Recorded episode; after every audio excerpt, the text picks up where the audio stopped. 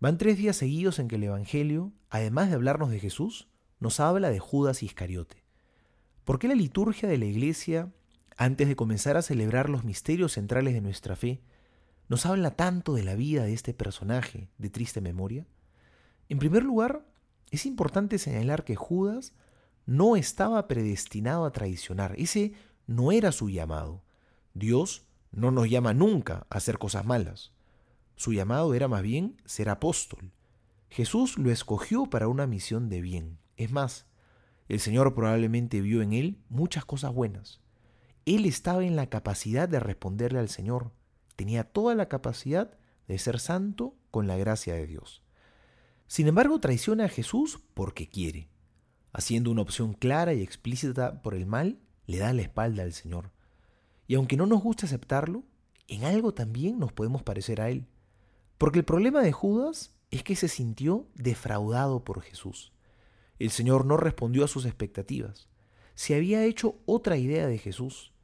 Pareciera que sí estaba dispuesto a seguirlo, pero siempre y cuando fuera un Dios ajustado a su medida. ¿No nos hemos sentido también nosotros algunas veces defraudados por el Señor?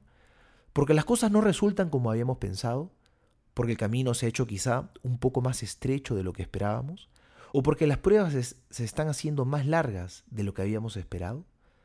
Hoy recordemos que hay que seguir a Jesús de manera incondicional. Recordemos que al igual que a Judas, Jesús también nos ha llamado a nosotros. A esas alturas quizá hemos visto ya muchas de las maravillas que Jesús ha obrado en nuestras vidas, pero aún así quizá todavía no le creemos del todo y aún dudamos de él también podríamos nosotros traicionar.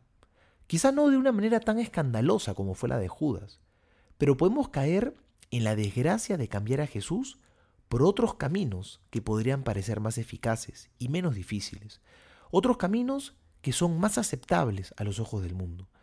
Porque la traición de Judas está en que habiendo conocido la verdad, escogió otros caminos, algo que también nos podría pasar a nosotros. En estos días veamos el amor que Dios nos tiene, para que nuestro corazón se llene de gratitud y de fidelidad.